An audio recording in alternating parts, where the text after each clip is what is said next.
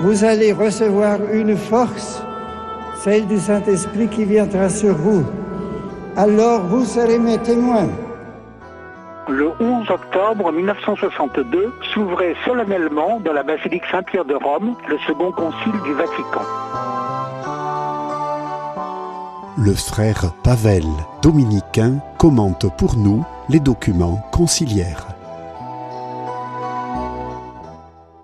La semaine dernière, le pape Benoît XVI publiait une exhortation apostolique post-synodale, Verbum Domini, et qui donc faisait suite à un synode consacré à la parole de Dieu, à l'écriture, à son rôle, à sa place dans la vie chrétienne, dans la vie de l'Église. C'est pour nous une occasion de, de regarder d'un tout petit peu plus près un document que le Concile Vatican II consacre à la révélation divine. Il s'agit d'une constitution dogmatique Dei qui a été promulgué en novembre 1965. Euh, donc le texte qui vise avant tout euh, le problème et les questions relatives à la, révélation, sa nature, la nature de l'inspiration et aussi pour nous les moyens d'accéder cette révélation divine située dans le temps, donc il y a une certaine distance entre nous et cette révélation, et en même temps, comment est-ce que cette révélation peut-elle nous toucher pleinement, comment est-ce que nous pouvons entrer dans ce qui nous est révélé? Vous sentez très bien que dès que nous touchons à la question biblique, nous touchons au cœur même de la foi et raison de la crédibilité de ce que l'Église prêche. Euh, le contexte qui donne naissance à cette constitution dogmatique euh, Dei Verbum euh, est peut-être double. Euh, tout d'abord, il y a à l'arrière-fond l'ancien conflit, l'ancienne opposition qui surgit au moment de la réforme, où les réformateurs vont nier la nécessité et l'apport de la tradition. Vous connaissez certes euh, ce, mot d'ordre donc de, de, Luther, cela scriptura. Euh, l'écriture seule, notre foi ne peut être fondée sur rien d'autre que sur l'écriture seule. On réclame le libre examen de chaque croyant du texte euh, inspiré. aucun pape, aucun successeur des apôtres, aucun concile, aucun père de l'Église n'a pas à interposer son autorité entre le lecteur croyant des Écritures et l'Écriture elle-même. La parole de Dieu, c'est l'Écriture.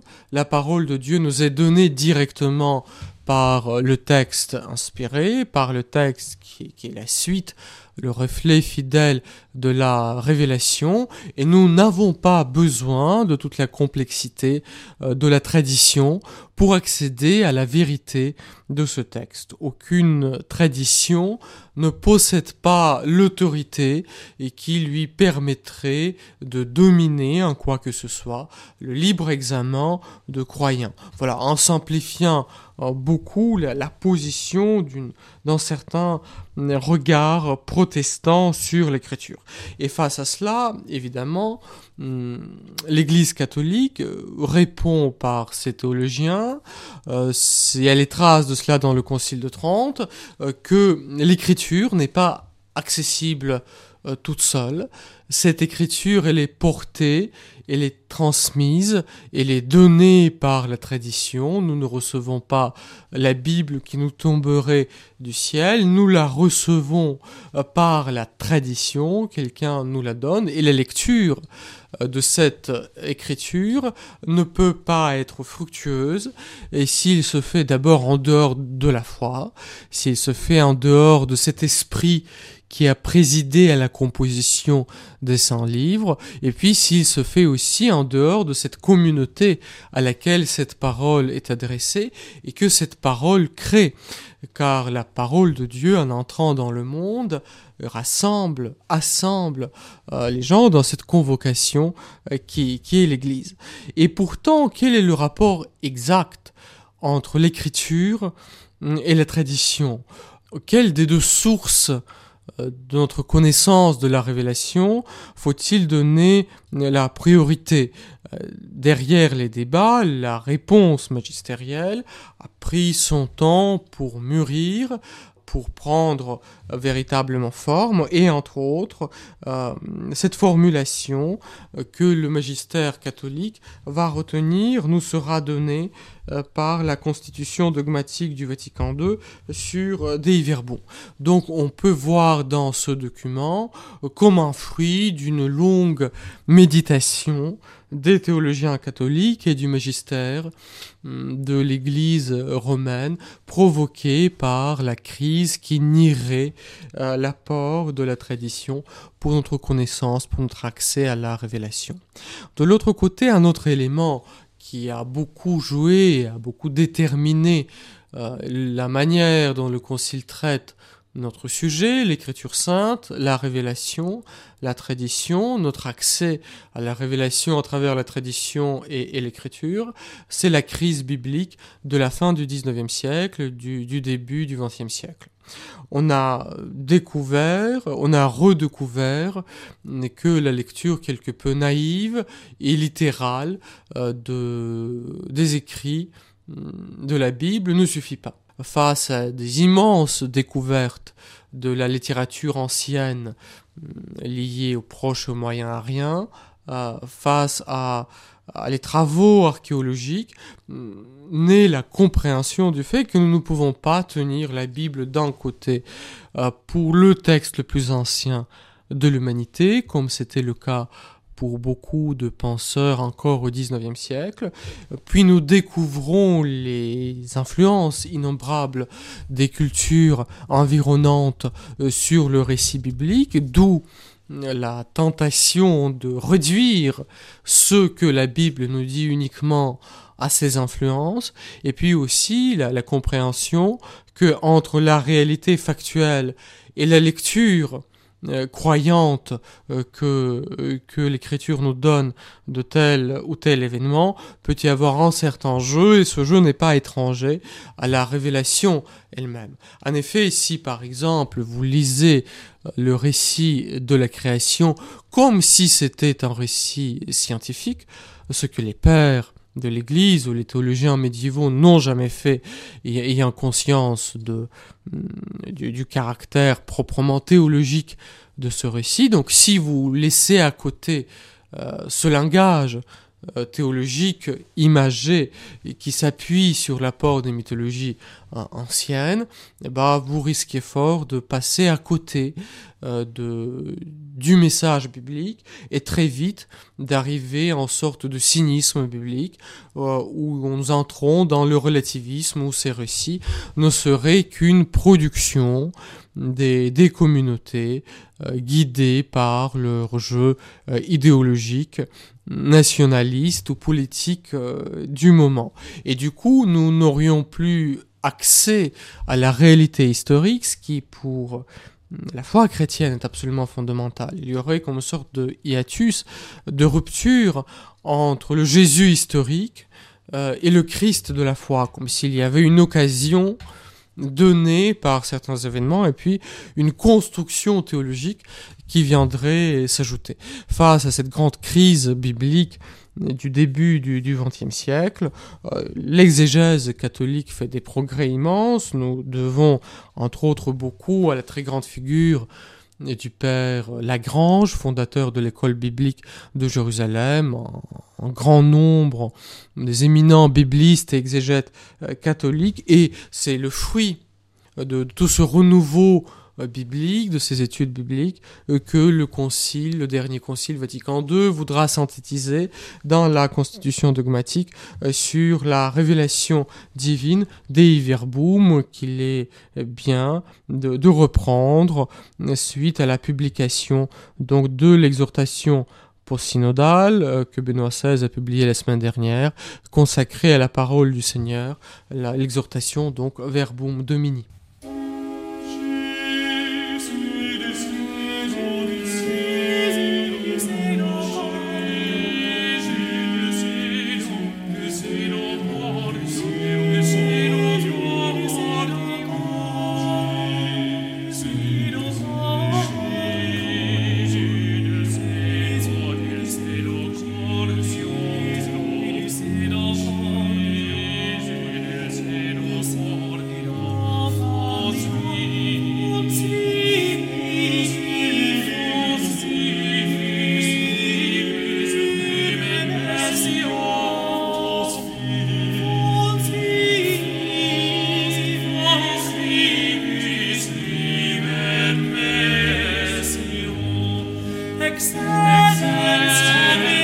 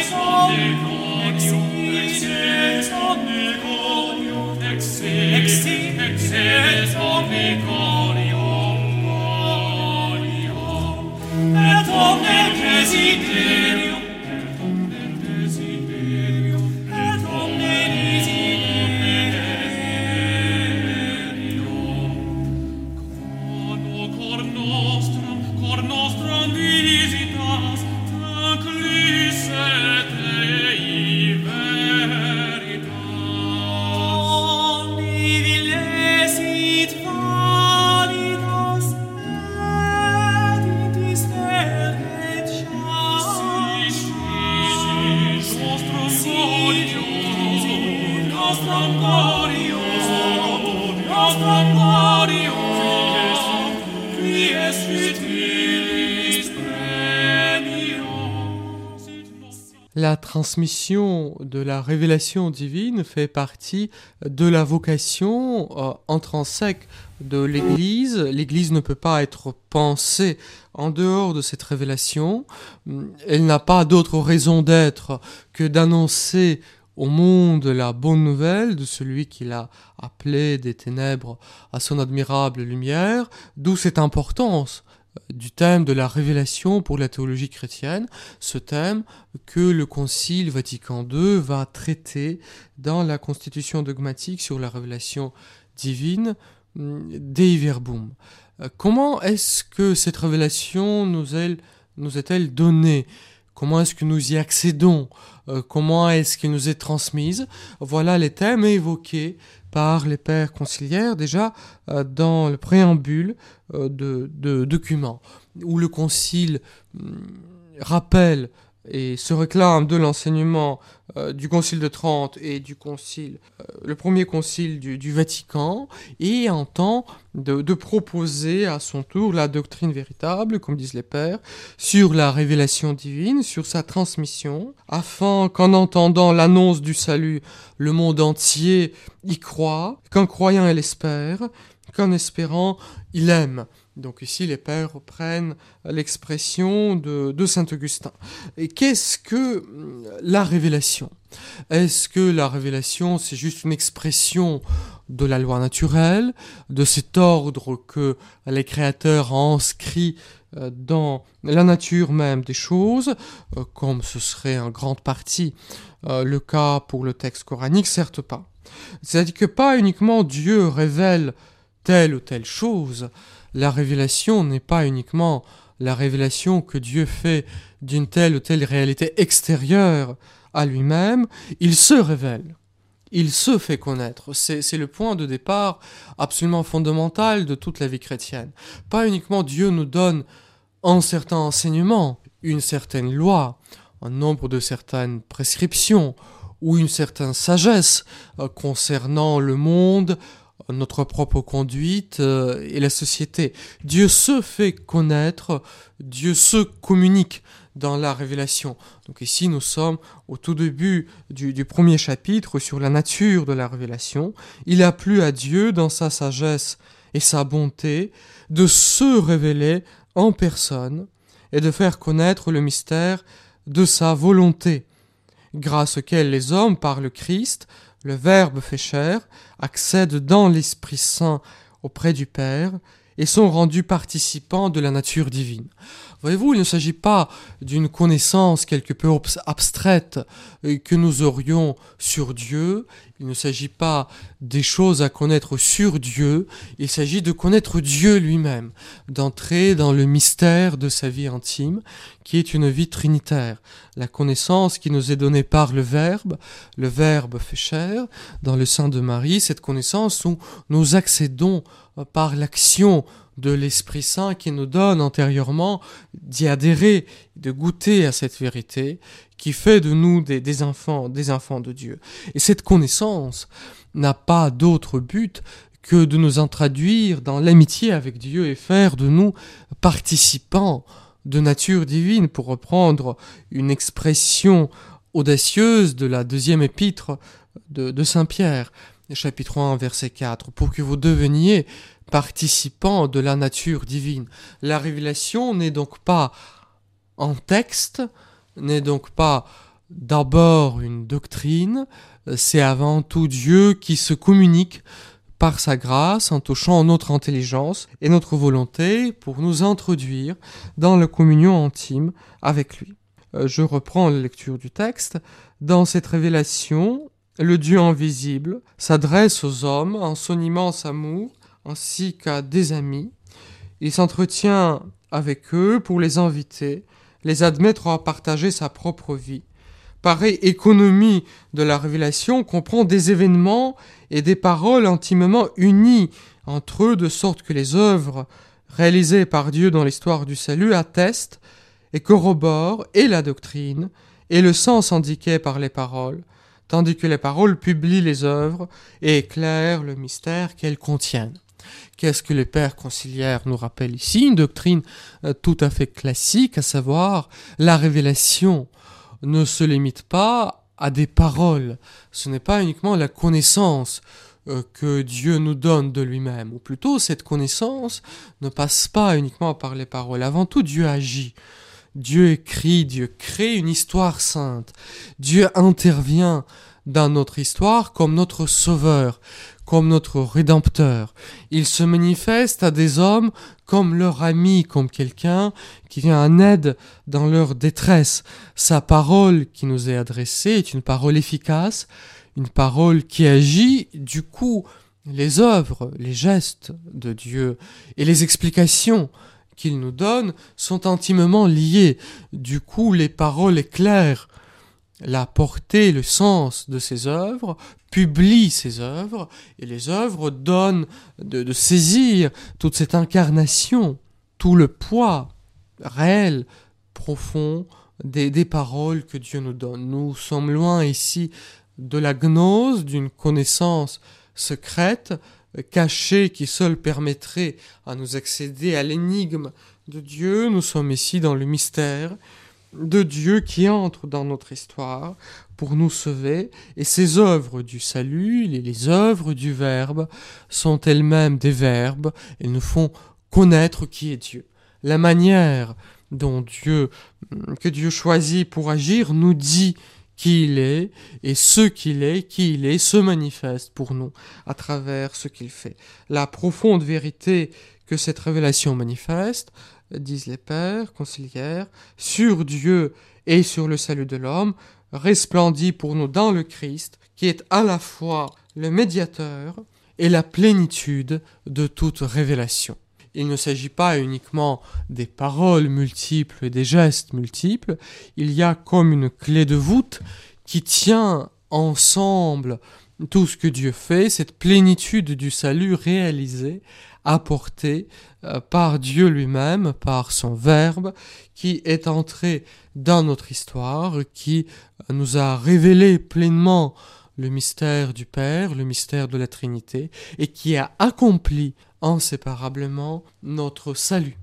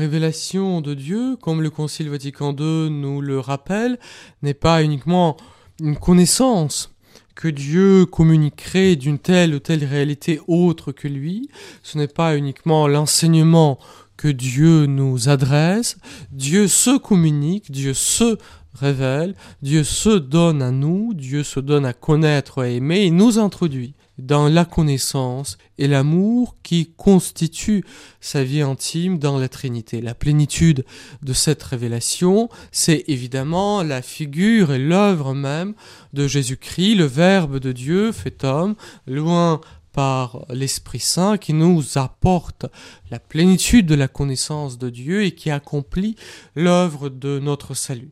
Pourtant, cette plénitude de la révélation ne fait pas l'irruption dans l'histoire humaine sans aucune préparation euh, préalable. C'est pourquoi les pères conciliaires, dans le document Dei Verbum, qui traite donc de la révélation divine et de notre manière d'y accéder, euh, parle de la préparation de la révélation évangélique, en commençant par la création elle-même. Dieu qui crée et conserve toutes choses par le Verbe, donne aux hommes dans les choses créées un témoignage incessant euh, sur lui-même. Voilà, la création, c'est déjà une parole que Dieu nous adresse. La création nous dit quelque chose de Dieu par la contemplation aimante, sérieuse de la création. L'homme est capable de découvrir le mystère du Créateur qui, qui précède et dirige hum, la création elle-même. Et puis, Dieu ne s'arrête pas là, Dieu veut nous introduire dans la connaissance plus intime, d'où euh, cette suite du texte, voulant de plus offrir la voie d'un salut supérieur, il se manifesta aussi lui-même dès l'origine à nos premiers parents. Dieu ne se contente pas de nous parler à travers la création, il se manifeste, et donc cette manifestation est déjà aux origines de l'humanité, cette amitié dans laquelle Dieu place le premier couple euh, humain. Après leur chute, hum, reprennent les pères conciliaires, par la promesse d'un rachat, il les releva dans l'espérance du salut, comme nous lisons donc Genèse 3, 5. Il prit un soin constant du genre humain pour donner la vie éternelle à tous ceux qui, par la fidélité, dans le bien, recherchaient le salut. Voyez-vous, avant même euh, l'alliance avec Abraham, et bien avant la révélation de la plénitude du salut dans le Christ Jésus, Dieu n'abandonne aucun homme euh, qui, qui le cherche. Il se laisse trouver. En réalité, c'est lui qui se met en quête de l'homme et s'adresse sa volonté, à son intelligence au plus profond de son cœur, mais aussi il va lui adresser la parole de salut, d'où l'appel d'Abraham, d'où toute l'histoire sainte avec le peuple élu, et ultimement la manifestation du Fils de la promesse, qui est le Fils propre de Dieu qui entre dans notre histoire. Je reprends donc le texte de Dei Verbum. À son heure, il appela Abraham pour faire de lui un grand peuple. Après les patriarches, il forma ce peuple par l'intermédiaire de Moïse et par les prophètes, pour qu'ils le reconnaissent comme le seul Dieu vivant et vrai, Père, provident et juste juge, et qu'il attende le Sauveur promis, préparant ainsi au cours des siècles la voie à l'Évangile. Donc l'Évangile projette comme une lumière avant sa venue, qui déjà euh, laisse entrevoir son, euh, son mystère. Et ces thèmes évoqués par les pères conciliaires, nous le retrouvons dans une très belle pièce euh, de la liturgie de l'Église, qui est la quatrième prière eucharistique. Et puis ces préparations vont déboucher sur la plénitude de la révélation, qui n'est pas un messager, un prophète, un ange ou un texte que Dieu enverrait. Nous, les chrétiens, ne sommes pas une religion de livres, ce n'est pas par l'intermédiaire du texte euh, que Dieu entre en contact, en communion avec les hommes, Dieu entre lui-même dans l'histoire, il nous envoie son Verbe qui nous est donné dans le Christ Jésus, dans l'humanité, donnée donc par la Vierge Marie, éduquée par elle et par Joseph, et manifestée à la plénitude du temps. Après avoir, à bien de reprises et de bien de manières, parlé par les prophètes, Dieu en ces jours qui sont les derniers, nous a parlé par son Fils. Vous reconnaissez ici le début de l'épître aux Hébreux que le Concile Vatican II reprend. Il envoie en effet son Fils, le Verbe éternel, qui éclaire tous les hommes, donc qui, sort en quelque sorte du sein du Père et qui nous révèle hum, ce dessein bienveillant d'amour que le Père a sur nous, et surtout, pas simplement il le révèle, mais il le réalise euh, par sa prédication, par les signes qu'il pose, par les gestes d'amour, par les mystères de sa vie, et ultimement par sa mort et par sa résurrection euh, sur la croix. C'est donc lui, le voir, c'est voir le Père, qui par toute sa présence, et par la manifestation qu'il fait de lui-même, par paroles et œuvres, par signes et miracles, et plus particulièrement par sa mort et par sa résurrection glorieuse d'entre les morts, par l'envoi enfin de l'Esprit de vérité achève, en complétant la révélation et la confirme encore, en, attestant divinement que Dieu lui-même est avec nous, pour nous arracher aux ténèbres du péché et de la mort, et nous ressusciter pour la vie éternelle. La plénitude de la révélation nous est donnée donc par l'émission du Verbe et de l'Esprit, par l'entrée dans notre vie du Verbe de la vérité et de l'Esprit de la vérité qui nous aide de reconnaître à travers les signes du salut, le salut lui-même qui nous associe, qui fonde cette vie divine qui s'est manifestée notre vie, l'Esprit Saint qui nous aide, qui nous permet seul d'adhérer par la foi et surtout de vivre de la charité que Dieu a apportée en s'incarnant sur cette terre.